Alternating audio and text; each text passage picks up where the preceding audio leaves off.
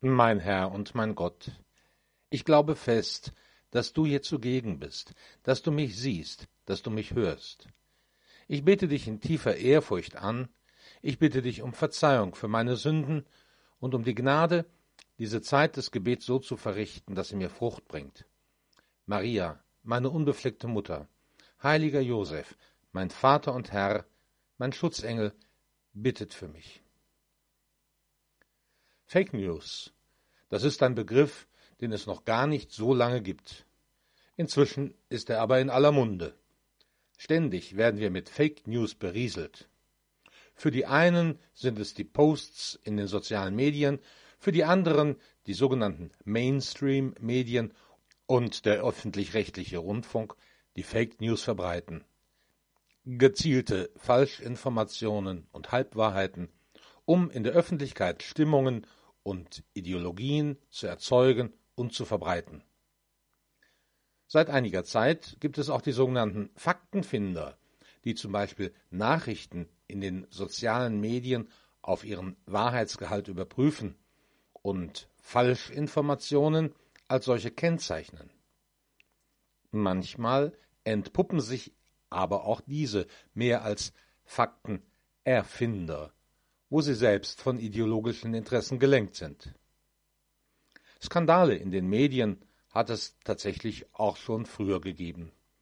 Der veraltete Begriff dafür ist die Ente, insbesondere die Zeitungsente. Es lohnt sich nicht, darüber zu spekulieren, warum man einen neuen Begriff für ein altes Phänomen brauchen sollte.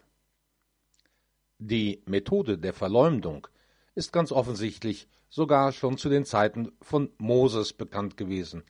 Heißt es doch auf den Gesetzestafeln, du sollst kein falsches Zeugnis geben wider deine Nächsten.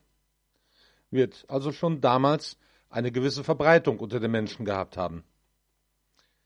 Ähnlich hören wir es heute im Evangelium. Der treibt den Teufel durch Beelzebul aus. Da interessieren sich Menschen nicht für die Wirklichkeit, Vielmehr geht es ihnen ganz offensichtlich darum, jemanden gezielt zu diffamieren. Sie merken, dass da jemand ist, der über eine besondere Macht verfügt.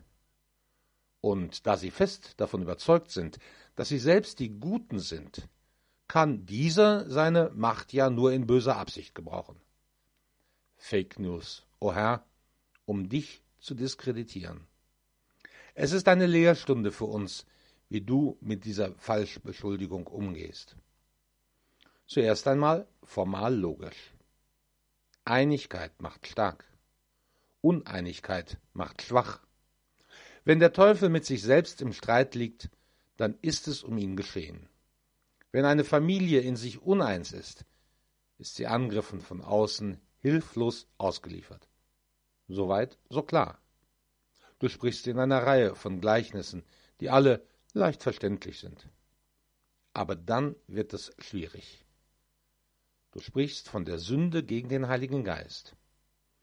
Einerseits betonst du die Barmherzigkeit des Vaters, der jede Sünde verzeihen würde.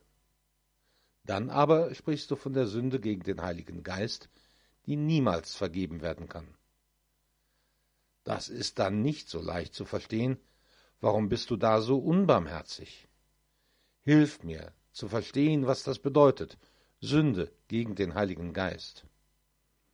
Meinst du damit die Schriftgelehrten, die dich so übel verleumden? Oder geht deine Warnung darüber hinaus? Alle Vergehen und Lästerungen werden den Menschen vergeben werden, auch das Verbreiten von Falschinformationen. Aber die Sünde gegen den Heiligen Geist geht wohl tiefer. Die Schriftgelehrten mögen in böser Absicht verleumdet haben. Aber ob sie auch für sich selbst verstanden haben, was sie da behaupteten? Ihre Herzen waren womöglich verhärtet, und sie selbst sahen sich vielleicht in bester rabbinischer Tradition. Aber um dich zu erkennen, braucht es den Heiligen Geist, der vom Vater und von dir ausgeht. Heiliger Geist, ist deine Einheit mit dem Vater, die ihrem Wesen nach ausstrahlen muss. Wir kennen das ja aus unseren persönlichen Beziehungen. Wir spüren von außen, wenn in einer Familie, in einer Sportmannschaft, in einem Unternehmen oder in einer Schulklasse ein guter Geist herrscht. Außenstehende werden dann von diesem Geist erfasst und in die Beziehung mit hineingenommen. So werden wir durch den Heiligen Geist hineingenommen in die innergöttliche Beziehung. Zum Wesen der Sünde gehört es, dass sie persönliche Beziehungen beschädigt bis zur Zerstörung. Auch das ist menschliche Alltagserfahrung. Denn ich erfahre an mir selbst, Tag ein, Tag aus, wie meine Sünde Beziehungen verletzt. Gott sei Dank gibt es dafür eine Heilung, die echte Reue und die Bitte um Vergebung. Wer zu dir kommt, o oh Herr, seine Sünden bereut und um Vergebung bittet, dem wirst du die Vergebung nicht verweigern. Unter uns Menschen fällt das schon mal schwerer, sowohl die Bitte um Vergebung als auch Vergebung zu gewähren. Die Sünde gegen den Heiligen Geist ist die Sünde, die dir gar nicht zutraut, dass du Vergebung gewährst, die vielleicht gar keine Vergebung will. Sie ist letztlich die Weigerung, in die Einheit der innergöttlichen Beziehung hineingenommen zu sein. Da achtest du die Freiheit des Menschen. Niemand wird gezwungen, deine Liebe auch anzunehmen und aus ihr zu leben. Ob du dann den Schriftgelehrten mildernde Umstände zugestehst, das müssen Gott sei Dank wir Menschen nicht beurteilen. Aber wir dürfen auch einmal auf uns selber schauen. Fake News Verkünder und Faktenerfinder stellen die eigene Ideologie über die Wirklichkeit. Die Evangelien berichten nicht darüber, ob sich von den Jerusalemer Schriftgelehrten möglicherweise später mal der ein oder andere bekehrt hat. Aber wir müssen uns wohl vor allem selbst fragen, ob wir möglicherweise an der Verbreitung von Fake News mitwirken. Letztlich zerstören Verleumdungen das menschliche Miteinander, dann aber auch die Gemeinschaft mit dir. Für den heiligen Franz von Sales Bischof und Ordensgründer, dessen Gedenktag die Kirche heute feiert, war die Demut unter den Tugenden besonders wichtig. Sie hindert daran, den eigenen Ruf überzubewerten und den Ruf des anderen zu schädigen. In seinem Büchlein Philothea hat er der Welt ein Werk hinterlassen, das bis heute den gläubigen Christen als große Hilfe empfohlen sein kann, die Einheit mit dir und dem Vater im Heiligen Geist zu bewahren. Im Rahmen seiner Missionstätigkeit unter den kalvinistisch gewordenen Christen in der Diözese Genf nutzte er sehr erfolgreich das damals neue Medium der Flugblätter.